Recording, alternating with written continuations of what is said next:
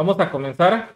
El tema de hoy, como, como lo estamos mencionando, es nuestro Padre, nuestro Dios como un Padre real. Y tengo una, una cita que, que, busqué, que es la con la que queremos abrir esta conversación. Y vamos a, vamos a buscarla. Eh, vamos a leerla. Está en Salmos, Salmos 37, 28. Vamos a buscarla, Salmos 37, 28. Si alguien la tiene, la puede leer. Yo lo tengo. Dice, porque el Señor ama la, la, la rectitud y no desampara a sus santos. Para siempre serán guardados, pero la descendencia de los impíos será extirpada. Dice, porque Jehová ama la rectitud y no desampara a sus santos. A sus santos. O sea, los que andan rectos, ¿no? Exacto. Este es, el, eso es lo que vamos a entender el día de hoy. ¿Cómo podemos ser parte de esos santos que Dios no desampara? ¿Vale? Así que vamos a ir leyendo citas bíblicas y las vamos a ir comentando. Así que yo voy a invitarle primeramente a Selma que pueda buscar Hebreos 3, 8 y mi padre que pueda buscar 1 Juan 4, 8. Hebreos 13, 8 y Juan 4, 8.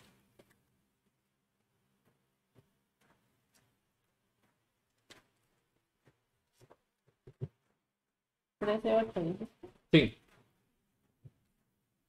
Hebreos 13, 8. Jesucristo es el mismo ayer, hoy y por los siglos. Amén. Ok. ¿Y si puedes leer, por favor, 1 Juan 4, 8? El que no ama no conoce a Dios porque Dios es amor. Ok. ¿Qué podemos sacar de estas dos ideas? Número uno, ¿cómo es nuestro Dios? No cambia. No cambia. ¿Y cómo es nuestro Dios? Amor, dice, dice que el que no ama, porque no está en Dios. A ver, vamos a ir, vamos a ir por, por partes y vamos a entender primeramente esto que está en Hebreos 3.8. Y hay algo que, que, que, se encuentra en esta experiencia que tiene, eh, que tiene eh, Moisés cuando se acerca por primera vez a, a, esta zarza. Lo, leímos en la mañana en la reflexión de familia que teníamos. ¿Cómo se presenta el Señor Dios a, a, Moisés? ¿Le da un nombre? ¿Le dice algo? ¿Cómo se presenta? No sé si lo recuerdan. Yo soy. Yo soy el que soy. Yo soy el que soy. Y por ahí nuestra hermana Marta en su momento nos estaba explicando un poco que, este, que este, esa frase está como que un poco descolocada en el sentido literario, ¿no? No, no, no, no encuentra uno un sentido como tal. Pero si nosotros entendemos la magnitud de la, de la frase, quiere decir que es un Dios que siempre va a estar tanto en el pasado, en el presente y el futuro. Siempre vive un terrible presente, siempre está en todo momento de la historia. Por obvias razones, entonces Él no cambia los que cambiamos somos nosotros con respecto al tiempo. Y, y aquí mi padre leía primera de Juan 4.8 que Él es. El que no ama no conoce a Dios porque Dios es amor.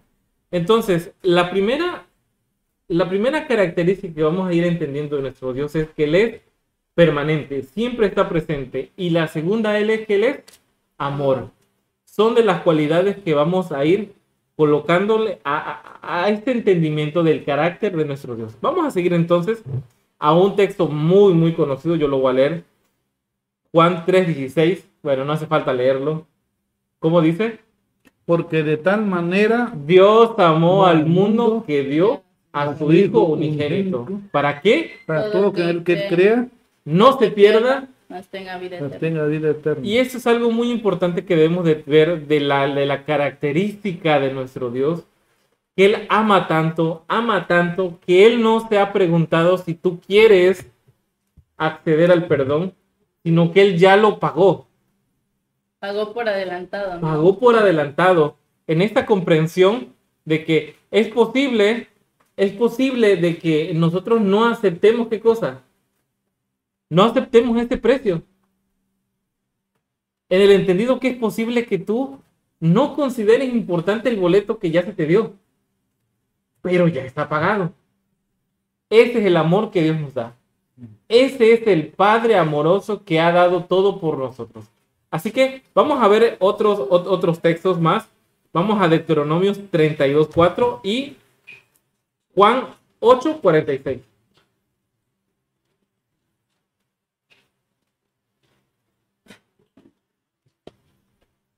Deuteronomio 32.4, por favor. 32.4 dice, Él es la roca, su obra es perfecta, todos sus caminos son rectos, Dios es fiel, ninguna iniquidad en Él, es justo y recto. Amén.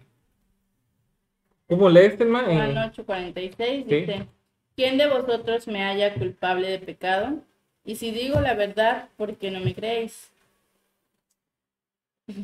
Aquí está algo, algo muy, muy interesante. Él es la roca y sus obras son perfectas y todos sus caminos son rectitud. Y Juan dice, si yo digo la verdad, ¿por qué no me creen? Vamos a ir rescatando entonces esta, esta- estas ideas que tenemos. Estamos buscando poder encontrar el carácter de Dios. Queremos poderle entender como Padre. Él es un Padre siempre presente, no es un Padre ausente, como ahora se caracteriza ciertas, ciertos hombres que se desafanan de sus hijos. Él siempre está presente y Él siempre es amor. ¿Cómo podemos comprobar que Él es amor? Bueno, Él pagó por adelantado un boleto que no sabe si tú en tu libertad vas a aceptar.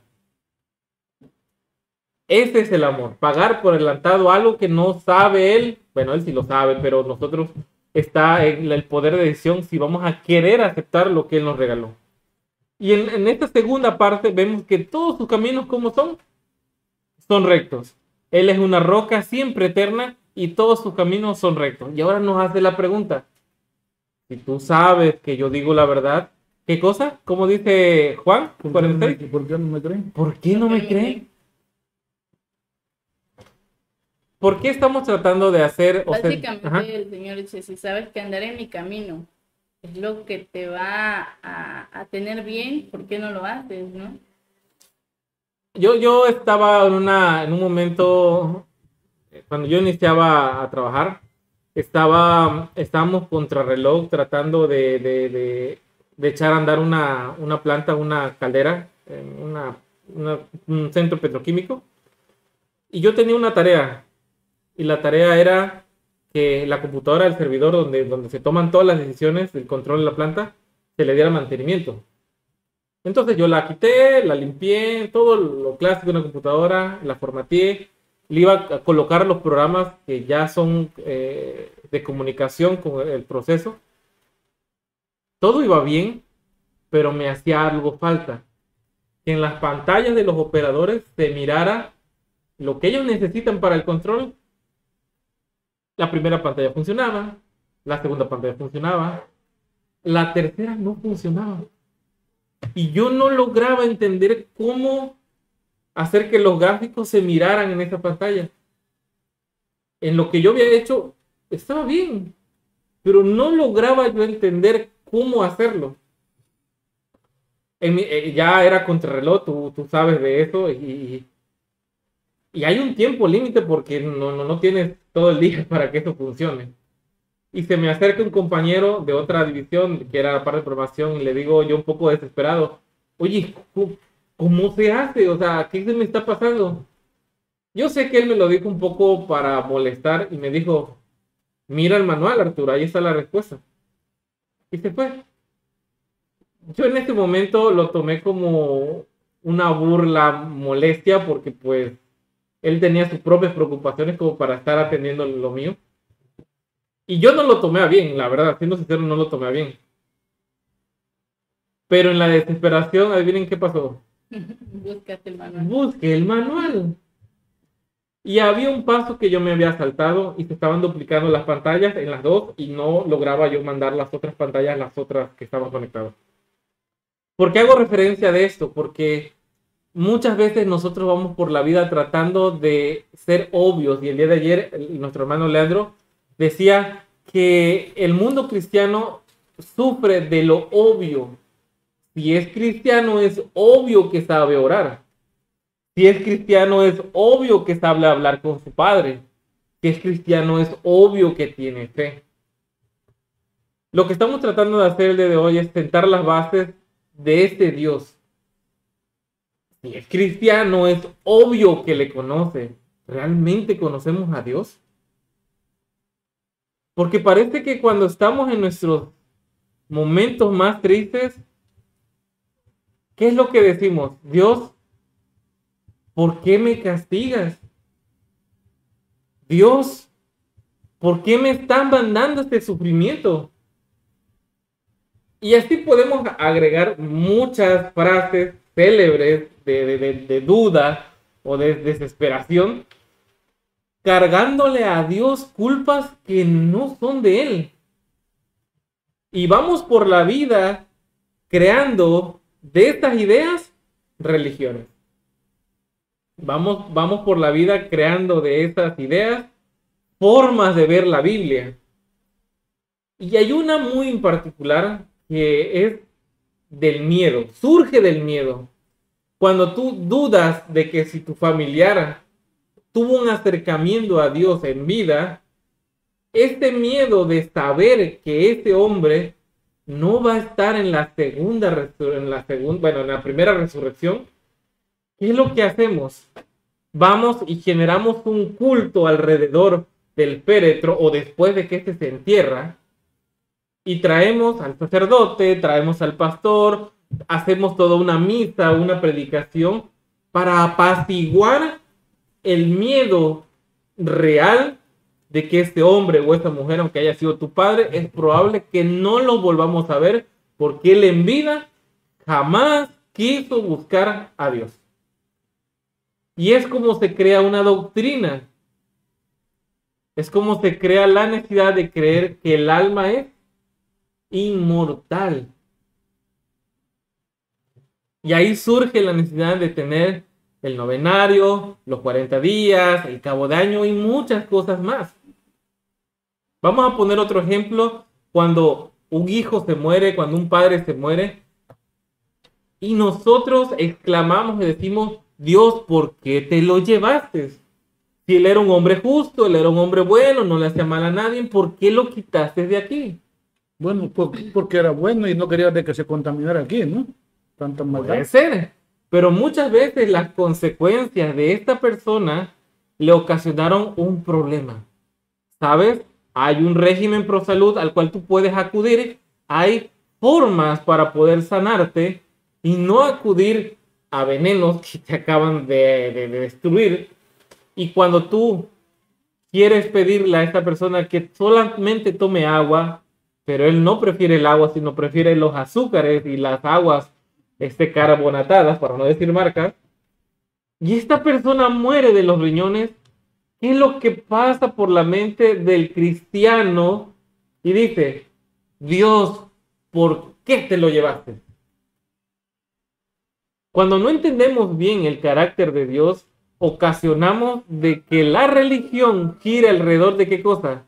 De temores, de miedos infundados y no percibimos realmente el amor de Dios. Vamos a seguir leyendo. Y de culpar a Dios. Y de culpar a Dios de cosas que estuvieron siempre del lado de nosotros. Porque ahí es donde entra el libre albedrío, que cuando nos conviene lo tomamos y decimos yo tengo el libre albedrío, pero cuando no nos conviene culpamos a Cristo o a Dios de lo que nos pasó, ¿no?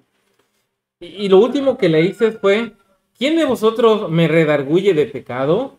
hablando del Señor Jesús, pues si digo la verdad, ¿por qué vosotros no me creéis?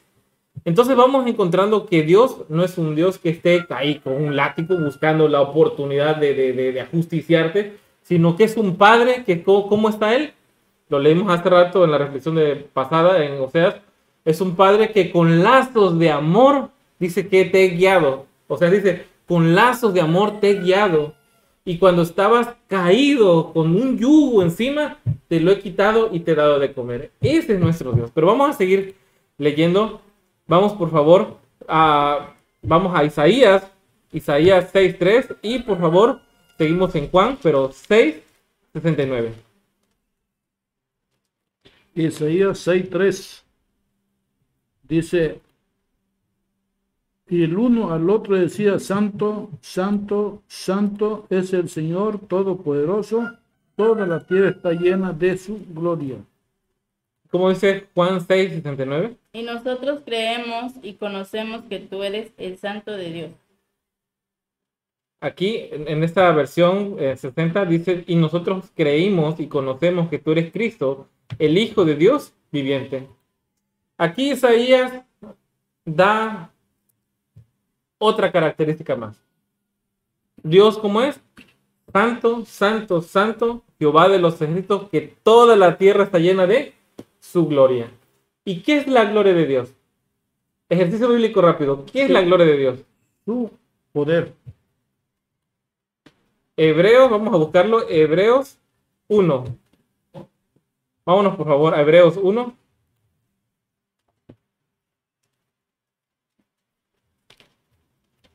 Hebreos 1. ¿qué? 1.1 dice, Dios habiendo hablado muchas veces y de muchas maneras en otros tiempos a los padres por los profetas, en esos posteriores días nos ha hablado por el Hijo, quien constituyó heredero de todo y por quien asimismo es el universo, el cual siendo el resplandor de su Gloria. gloria y la imagen misma de su sustancia, quien sustenta todas las cosas por la palabra de su poder, habiendo efectuado la purificación de nuestros pecados por medio de sí mismo, se sentó a la diestra de la majestad en las alturas de los cielos. Y Isaías dice, Jehová de los ejércitos, toda la tierra está llena de su... Gloria. Gloria. ¿Quién se aparta de, de- de Dios entonces? Si toda la tierra está llena de su gloria y su gloria es el Hijo y el Hijo es el Espíritu Santo que quiere estar con nosotros y estamos leyendo de que es su amor lo que nos va a proteger y no sentimos la protección, ¿quién es entonces el que se aleja? El hombre es el que no quiere y rehúsa. A ver, entonces vamos a empezar a romper esos paradigmas religiosos donde decimos que Dios no está con nosotros, que Dios no nos procura, que, que Dios, ¿por qué hiciste esto? Entonces, en este entendido, somos nosotros los que nos quedamos fuera del abrigo del Altísimo. Así que esa frase vamos a buscarla, vamos, búscala por favor. Sí. En, en eh, primera, primera, en Salmos 91. Vamos a buscar el Salmo 91 para poder entender esa frase que se lee del Altísimo, de la sombra del Altísimo, de la protección del Altísimo. Salmo 91. Sí, El que habita al abrigo del Altísimo morará bajo la sombra del Omnipotente, del Todopoderoso. ¿sí? Ahí está la gloria de Dios. ¿Te das cuenta? El que habita el abrigo del Altísimo mor- morará bajo la sombra. De Todopoderoso. Aquí Pero- dice sombra, pero esta, esta- y también se puede escuchar es decir la gloria de Dios. Sí, claro, el- el- el- la protección dice, diré yo, cuando tú vives bajo la sombra, dice, diré yo a Jehová, yo diré a Jehová, esperanza mía y castillo mío, mi Dios en quien confiaré. Yo no sé si ustedes han tenido la oportunidad de, visitar un castillo. Este, nosotros sí lo hemos hecho, el castillo de Chapultepec. Es aquí en México, es uno de los pocos castillos que está en el mundo. Y, y realmente para llegar allá arriba cuesta bastante trabajo, a pesar de que ya hay escaleras, hay una ruta para llegar, Hay un carrito. Hay un carrito. Nosotros decidimos bajar en el carrito, pero subimos caminando. Y estábamos viendo, digo, qué, qué complicado sería estar en la posición de un soldado tratando de, de- de- de conquistar este, este lugar. Y cuando estás desde allá arriba, ves toda, ves toda la ciudad. Se ve impresionante la, la calle principal de la Ciudad de México, que es el Paseo de la Reforma. Se ve impresionante todo arriba. Dice, castillo mío, mi Dios en quien confiaré. Este significado que le está dando el salmista es un, es un significado poético. Pero dice, bajo la sombra del omnipotente. Hay, una, hay un videíto por ahí que alguien lo filmó a propósito, donde una, una ave tiene su nido eh, en, un, en un surco de una siembra y viene un tractor Ah, de, de estos arados, la, la- el, el- el pájaro, la, la, la, la- la pajarita, está asustada, realmente se ve asustada. Pero ¿acaso se mueve de su huevo? Abre sus alas. Abre sus alas, como si estas alas hicieran la diferencia realmente en el contexto de la naturaleza, como si hiciera realmente alguna diferencia. Y hay otra imagen por ahí que también circula en este mismo sentido, donde una, un, un- una un polluelo, una, una mamá pájaro, está rostizada, pero sus huevos se conservaron. Son, ay, cosas que yo estoy diciendo ahorita y me está doliendo en mi interior pensar lo que son, es capaz la naturaleza. Dios nos dice muchas veces que la naturaleza nos enseña grandemente lo que Él es capaz de hacer. Es su obra. Es su obra, es su reflejo. Pero Él no es un ave impotente. ¿Cómo es Él? Todopoderoso. Él es un Dios todopoderoso. No Esas- tiene principio, no, no tiene fin. Y si te ofrece ese abrigo y ese valor que ves en las aves, pero con todo su poder, no hay un abrigo más seguro que ese. Isaías 6:3 dice, Jehová de los ejércitos, toda la tierra está llena de su gloria. Vimos hace un momento, Hebreos 1, que el Hijo, ¿qué cosa es? Es su gloria. Es, el su gloria. viva imagen, su misma sustancia, quien sustenta todas las cosas por la palabra de su poder. Y Juan 6, 39, tú leías.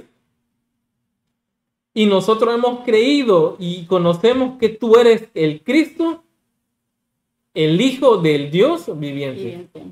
Y lo que dice el cantito, ¿no? Torre fuerte, nuestra protección. Entonces, cuando nosotros estamos con una actitud contraria a nuestro Dios, nosotros nos estamos colocando en una posición peligrosa. Toda la tierra está llena de su gloria, pero nosotros decidimos deliberadamente colocarnos fuera de su protección. Entonces, en esta, caracteriz- en esta segunda etapa de características estamos viendo que Dios tiene su amor ex- ex- abierto a todos, Para el que lo quiera, ¿no? para el que lo quiera. Y Él está dispuesto de proteger a todo aquel que lo acepte. Y se me viene ahorita a la mente una, una narración, yo sé que ustedes la recuerdan, de cuando estaban sufriendo grandemente este, en Israel y había un cerco alrededor de Samaria y, dice que se estaban comiendo hasta los caballos, estaba terrible. Entonces el rey va y busca al profeta y le dice, oye, pues, ¿qué está pasando? No busca a Dios.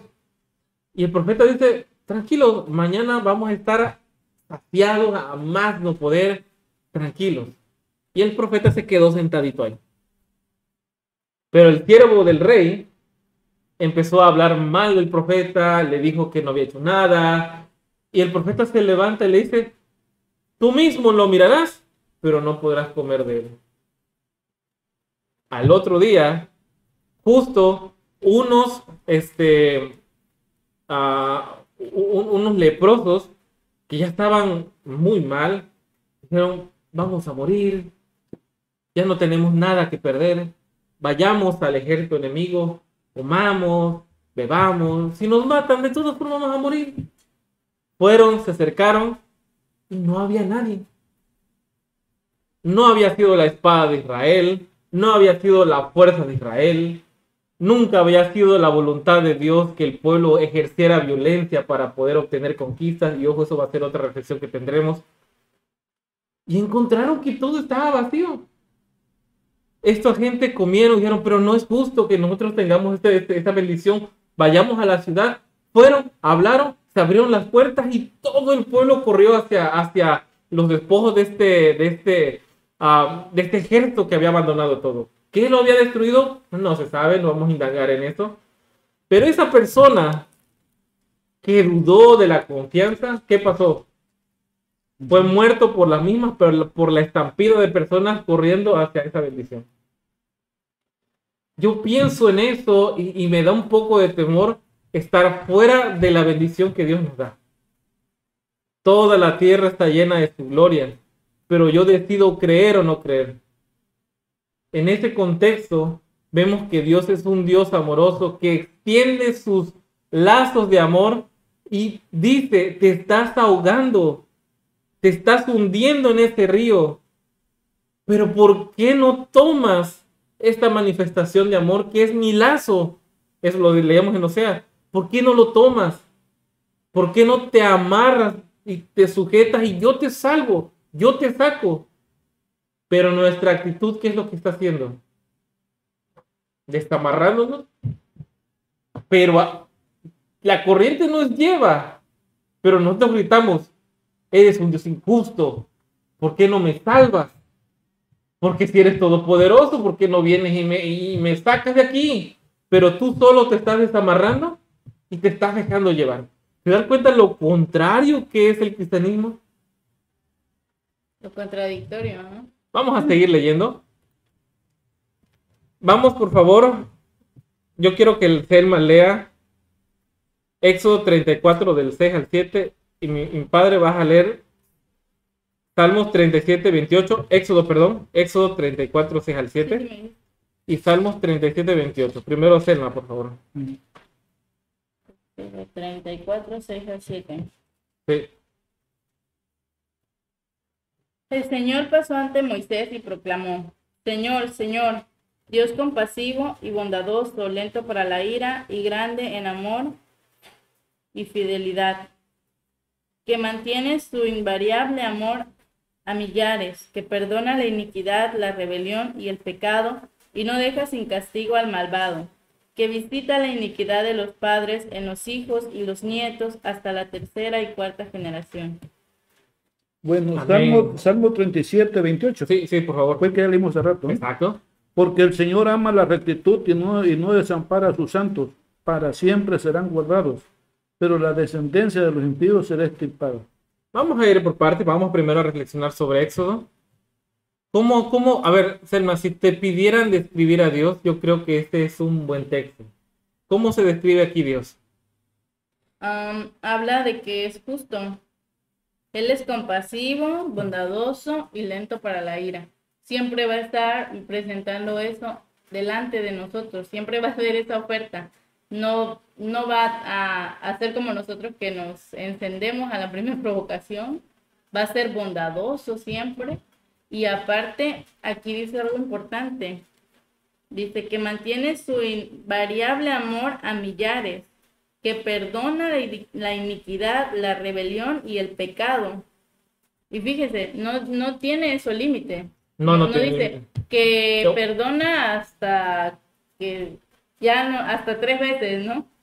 Dice que perdona la iniquidad y la rebelión del pecado. Y luego dice, y no deja sin castigo al maldad, al malvado. ¿Por qué? Porque el Señor sabe que e- es un tema de debate, ¿no? Cuando dice que castiga a la tercera y la cuarta generación. Entonces, no es pero es que Dios es injusto, pero ¿por qué se va a ensayar contra y un cómo que es niño? no? amor y cómo que es bondadoso, ¿no? Pero lo que él está diciendo es que al final, si tú le enseñas a tu hijo, como dice la Biblia, instruye al niño en su camino, tu hijo va a ser un hombre de Dios. Pero si tú le enseñas a tu hijo lo contrario, porque lo ve en ti, tu hijo se va a apartar y va a tener sus castigos y va a tener sus consecuencias y eso Dios no se lo va a quitar. Así como Dios no quita las recompensas, Dios tampoco quita las consecuencias. tus decisiones, tu forma de, tu decisión de, aleja- de haberle enseñado a tu hijo cómo alejarse de la gloria de Dios. Y tú, él no puede romper ese libre albedrío cuando tú decidiste ir en contra de. Pero sin embargo, dice, dice, perdona la iniquidad, la rebelión y el pecado. Y aquí es donde el Señor, a pesar de que tu hijo siga tu camino, el día que él decida regresar, el Señor va a perdonar su iniquidad y su rebelión. Si Yo, tú ajá. decides regresar, él va a perdonar tu iniquidad y tu rebelión porque su carácter es amor y bondad. Ayer, ayer pasó algo muy triste. Para lo, lo vuelvo a repetir, para los que nos siguen en las redes saben lo que pasó ayer. Se nos murió nuestra mascota. Atamos cabos, dijimos muchísimas cosas.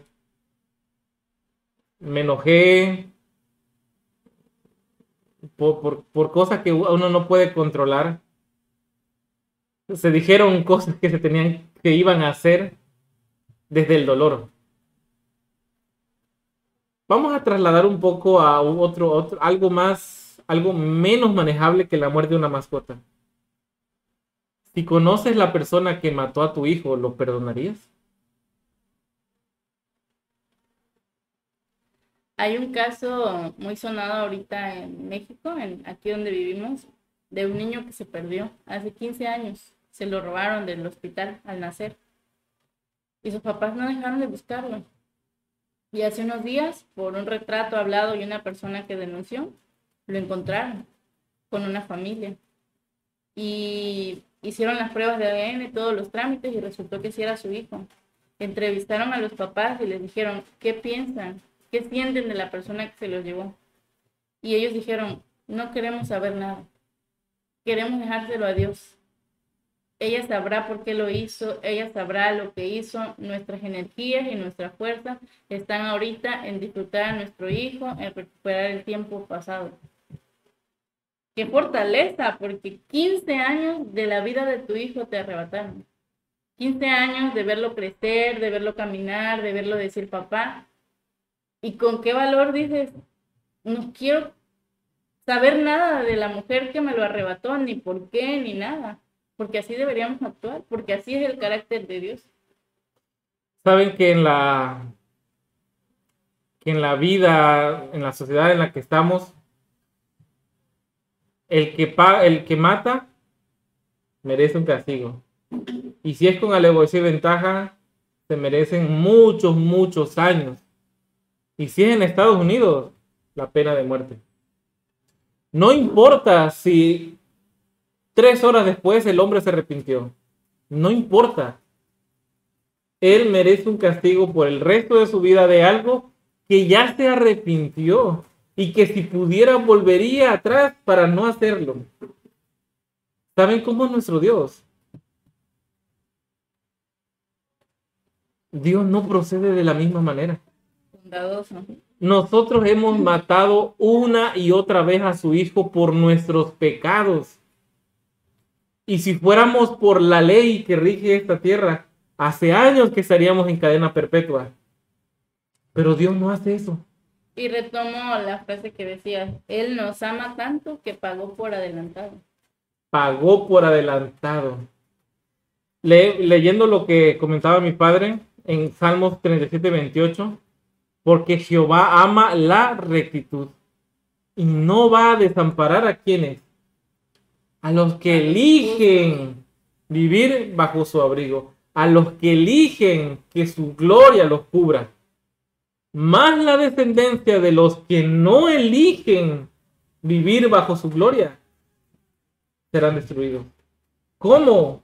Ya lo vimos, consecuencias de lo que ellos mismos van a ocupar juicio de lo que ellos mismos sabían que iban a recibir. Vamos a, vamos a continuar. Vamos a leer un salmo. Ya quizás ahí, padre, por favor, lee Salmo 103.10. Y vamos a Lamentaciones 3.22. Salmos 103.10. No nos trata como merecen nuestras iniquidades, sino nos paga conforme a nuestros pecados. No, no, No nos trata como merecen nuestras iniquidades, ni nos paga conforme a nuestros pecados. Porque si nos arrepentimos, todo quedó olvidado. ¿Habían leído este texto? Yo no.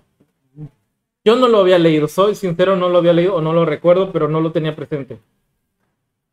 No ha hecho con, con nosotros conforme a qué cosa?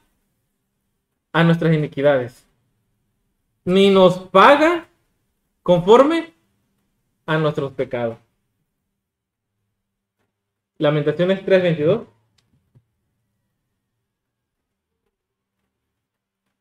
Gracias al amor del Señor no somos consumidos, porque su compasión nunca falta. ¿Por qué no somos consumidos? Porque su compasión nunca falta. Por su amor Muchas veces nosotros nos levantamos de nuestras camas, no oramos, vamos pensando en nuestro trabajo, vamos pensando en una infinidad de cosas. Muchas veces ni siquiera volteamos para cruzar la calle y no estamos viendo que hubo un ángel que detuvo un carro. Nosotros no nos acordamos de Dios, nosotros. Y deja tú, nosotros hacemos juicios de valor muy rápido. Nosotros juzgamos y condenamos y casi casi decimos, si yo fuera Dios, ese ya no estaría aquí, ¿no? Se, o decimos, no, eh, hay una frase que luego se dice de broma, ¿no? Ese no se va a perder, ese ya se perdió, tiene rato. Pero ¿qué dice el Señor en cambio? Gracias al gran amor del Señor no somos consumidos, porque su compasión nunca falta, porque Él nos ve como un hijo. Nosotros no vemos a las demás personas de este mundo como nuestra familia. Porque si, vemos a nuestra, si viéramos a las personas como nuestra familia, nos tentaríamos el corazón para hacer un juicio, como lo hacemos con un hijo. ¿Cuántas veces tu hijo se equivoca y cuántas veces tú lo justificas, lo perdonas, lo compadeces? Había un, un hermano, Adrián, que él comentaba que cuando era joven, él estaba en, en, esta, barra de, de, de, de, los que apoyan a los, a los equipos de fútbol dice que él, él tomaba, andaba en malos pasos, tenía deudas, pero siempre su padre le pagaba las deudas. Y siempre le decía, Adrián, vuelve al buen camino. Ya no, ya no te metas en eso. Adrián, ya no te metas en esos problemas. Ya te acabé de pagar tu deuda, ya, ya salte de eso. Dime, padre, ¿su, su padre de Adrián era un mal padre? No. ¿Era un padre solapador? Pues, su amor era, era, era mucho para su hijo. Era un padre compasivo. Él no estaba aprobando lo que Adrián hacía. Es posible que se merecía de que este pago lo tuviera que pagar Adrián con el dolor que tuviera que pasar, pero él elegía acompañarlo y sacarlo de ahí. ¿Cuántas veces nosotros hemos estado en situaciones de las cuales no debimos de haber regresado a casa? Pero Dios nos acompañó y nos libró. Lo que leíaste era, por la misericordia de Jehová no hemos sido consumidos. Dios nos estaba, estaba con el interés de consumirnos.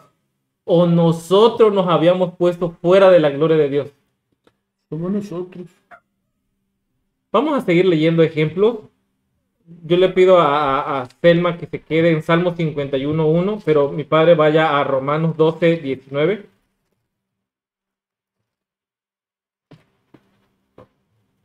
Romanos 12, 19. Sí. ¿Ya? Sí. Dios, ten compasión de mí conforme a tu amable bondad, conforme a tu inmensa ternura, borra mis transgresiones. Aquí vemos una oración de alguien que acababa de entender que cómo era, era nuestro Dios.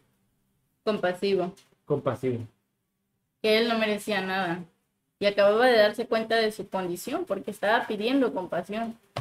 Podemos especular el tiempo y el momento en el cual se escribió esto en la historia de David. Por lo, voy a ver si esa traducción trae el, Dice, al músico principal, Salmo de David, cuando después de que se llegó a Bexabé, vino a Natán el profeta. Por lo menos esto es lo que se dice en la Biblia, eh, lo que los comentaristas colocaron en la Biblia, de lo que pasó David en este momento. Él estaba en el entendido de que todo lo que él había hecho, Dios había hecho por él, él no tenía forma de cómo... Él descubrió su condición y descubrió quién, cuál era la condición del Señor. Lee, por favor, Romanos. 12, 19. No os venguéis ustedes mismos, amados míos, antes de dar lugar a la ira de Dios, porque Cristo está, mía es la venganza, yo pagaré, dice el Señor. Nosotros no conocemos los caminos de Dios y nosotros preferimos venganzas al estilo humano. Fíjate, en el Salmo 51, en el párrafo 4, en el versículo 4, dice, contra ti, contra ti solo he pecado, e hice lo malo ante tus ojos. Pero tú eres justo cuando hablas y sin reproche cuando juzgas. Sin reproche. No sé si, no sé si ustedes han tenido este, esta, estas conversaciones desagradables de alguien que te pide perdón, pero te reprocha por qué lo hiciste. Te perdona, pero te reprocha porque... Es como que es la forma típica de perdonar hipócritamente. Te perdono, pero no olvido lo que me hiciste. Exacto. Exacto. Y hay una, hay una expresión que dice que, que yo perdono a la persona, pero no me vuelvo a juntar con ella. O sea, ¿qué, qué- quién eres? O sea, ¿cómo somos capaces de decir algo así en la libertad de que Dios podía hacer exactamente lo mismo por nosotros? Eso es un falso perdón. es alguien que no ha entendido el amor de Dios. Volvemos, volvemos al, al problema de lo obvio del cristianismo. Es que si es cristiano, es obvio que sabe perdonar. Sabemos perdonar. Sabemos acercarnos correctamente a Dios en oración, como lo que leímos hoy. Voy a leer Salmos 40, 11, que dice, Jehová, no retengas de mí tus misericordias, tu misericordia y tu verdad me guarden para siempre. Génesis 50, 19 al 21, que dice, y le respondió José, cuando José ya estaba grande, no temáis, ¿acaso yo, acaso estoy yo en lugar de Dios? Vosotros pensáis mal contra mí, mas Dios lo encaminó a bien para hacer lo que vemos hoy, para mantener en vida a mucho pueblo. Ahora pues, no tengas miedo, yo sustentaré a vosotros y a vuestros hijos, y así los consoló y les habló al corazón. ¿Saben de qué historia está hablando aquí? ¿No recuerdan de esta historia? José era el hijo preferido, Ah, sí. malamente, de, de, de, de, de Ja- de Jacob. Y en, en esas preferencias a veces se crean divisiones. Sabemos la historia, sus hijos, hermanos y medios hermanos lo vendieron. Si alguien es vendido, no es tratado como humano, es tratado como mercancía. Más o menos por ahí hay un cálculo que él pasó 17 años en la cárcel, de 17 a 20 años en la cárcel. O sea, no pasó tres días y salió. Pasó no sé cuánto tiempo esclavo con Potifar y subió al trono, subió a esta, a esta posición de poder.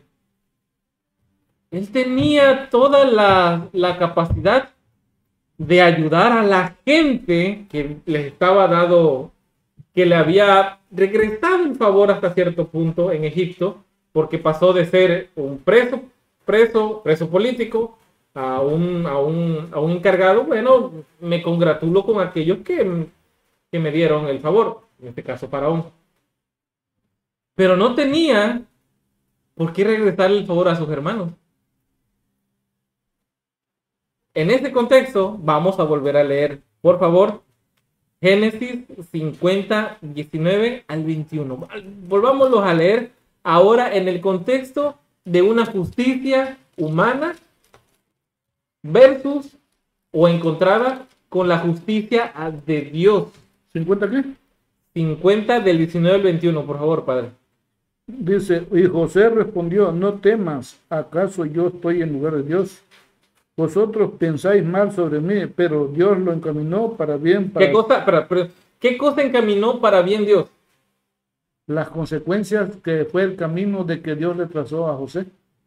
¿Se dan cuenta que, vamos a hacer un alto se dan cuenta que muchas veces nosotros desafiamos a Dios, murmuramos por este camino que te ha llevado, que va por fuera de lo que tú plan- pensaste que sería lo mejor? Y que al final del día resulta que era bendición para muchos. José y todas sus noches en la cárcel durmiendo sobre piedra fue para bendición de cuántos? tanto para él como para los que posteriormente iba a conocer. Dios encaminó para bien eso. Y nosotros habíamos leído ya la historia de Jonás, cómo Jonás y esta incredulidad hizo que las consecuencias que iba a sufrir Jonás sirvieran para que los corazones de estos marineros se transformaran para siempre. Porque dijeron, realmente Jehová es Jehová de los cielos, es Jehová real que controla el mar, que controla todo. Algo que estaba mal encaminado, ¿cómo se convirtió? Sigue leyendo, por favor, padre. Ajá, dice, 21. Vos, vosotros pensáis mal sobre mí, pero Dios lo encaminó para bien, para hacer lo que, lo que vemos hoy, para mantener en vida a muchos pueblos. Así no tengan miedo, yo sustentaré a vosotros y a vuestros hijos. Así los consoló y les habló al corazón. 21. Ese es un corazón que está transformado. Sí. Es un corazón que está agradecido. Es alguien que ha entendido que lo que él tiene o lo que ha recibido no le pertenece a él. Porque hay un padre que am- amó más que se lo dio a él. La prueba está de que él sí tenía el reino de Dios en su corazón. ¿Por qué? Porque él perdonó a sus enemigos. Eran sus enemigos. Yo no sé si ustedes han visto esta acción, pero yo sí la he visto con, con, con Aarón. Que a veces aquí hay una gatita que se vino y se regaló. Y hace como tres días Aarón le hicieron una comidita. Y la gata se metió. Y Aarón bajó su plato y le estaba dando. Por obvias razones, mi madre eh, digo, oye Aarón, ¿por qué haces eso? No y todo el mundo. ¿Por qué hace Aarón eso? ¿Por qué Aarón quiere darle de su comida a, a, a, a su perra y a esta gata que se regaló aquí? ¿Por qué lo hace? Porque él ve que esa es la manera de demostrar amor. Él no sabe si hay una comida para perro y otra para gato y otra para humano. Él, él quiere estar en el mismo contexto Sí, todo. porque él ve lo que sus padres hacen. Y si nosotros recibimos amor de nuestro Padre, ¿por qué no damos amor? Dice la escritura de gracia recibiste. Dar de gracia. Vamos a ir terminando con eso. Efesios 2, 8 al 9. Efesios 2, 8 al 9 dice, porque por gracia sois salvos, por medio de la fe. Y esto no es de qué cosa, de vosotros. Nosotros, pues, donde Dios. es donde Dios, no por obras, para que nadie se gloríe. Y Hebreos, último texto, Hebreos 13, 5 dice, sea vuestras costumbres sin avaricias, contento con lo que tenéis ahora, porque el Hijo no te desampararé, ni qué cosa. Ni te dejaré. En resumen, ¿cómo es nuestro Dios? Amor. Es un padre amoroso, es un padre real, es un padre presente, es alguien que extiende su amor a innumerables personas sin fin. Y es que él pone el ejemplo de, de tal manera amó Dios al mundo para dar a su hijo, porque es fácil para uno entender en todas las situaciones cómo actuaría él. Cuando tú tienes un hijo y él te falla, tú sabes que de todos modos tú lo vas a seguir queriendo exactamente igual. Cuando tú tienes un hijo y abandona la casa y se va al mal camino, tú sabes que el día que él venga vas a hacer una fiesta y vas a estar contento y no te va a importar el pasado. Entonces, por eso el Señor hace énfasis en esa comparación, porque el amor es de un padre a un hijo. Así nos quiere Él. El día que volvamos a su senda, su puerta va a estar abierta, sus brazos van a estar extendidos y se le va a olvidar todo lo que hayamos hecho mientras estábamos fuera del abrigo. Si regresas, vuelves a tener esa misma posición de hijo. No te va a ver como un sirviente, no te va a ver como una persona adoptada, te va a seguir viendo como su hijo y va a estar lleno de gozo. Si nos damos cuenta entonces, el, entender a Dios no es cuestión de teología, no es cuestión de ver si el hebreo o el griego lo entiendes así, no es sobre sobredimensionar palabras, diccionarios, son ejemplos de vida de un padre que amó tanto al mundo y esta es la comprensión correcta, un padre que amó tanto al mundo que dio a su hijo. ¿Qué es conocer a Dios? Y vamos a rescatar este texto que igual nos puede enganchar a otro tema. Esta es la vida eterna, Que te que conozcan. te conozcan, no que lo sepas contar, aunque eso es un punto muy importante, que te conozcan. ¿Y cómo es conocer a Dios? Mi padre siempre lo ha dicho, es tener una intimidad cercana, pero, pero ¿cómo tenerla? Sencillo, comprendiendo que Él es un padre, como tú bien lo expresaste, un padre que está esperando que tú llegues a Él, porque Él siempre ha estado presente. Rápidamente, este, conozco a una persona que su hijo desapareció. Eh, es una señora y no lo encuentran. Lo fueron a buscar por todos lados, lo fueron a buscar en los lugares donde las morgues, en hospitales, no lo encuentran. Su hijo lleva un año perdido y no, no lo encuentran. Y la señora me decía, en las noches, si yo escucho que pasa una moto, me levanto. Porque toda, todos los días yo espero que sea él. Yo sigo esperando que mi hijo llegue. O sea, un padre nunca va a desistir. Y si un padre pierde un hijo, hasta su último aliento va a esperar que su hijo llegue. Y es lo mismo que hace Dios con nosotros. Dios hasta el último momento va a estar esperando que todos lleguemos, porque la salvación está al, al alcance de todos. Solamente tenemos que voltear y ver a nuestro Creador.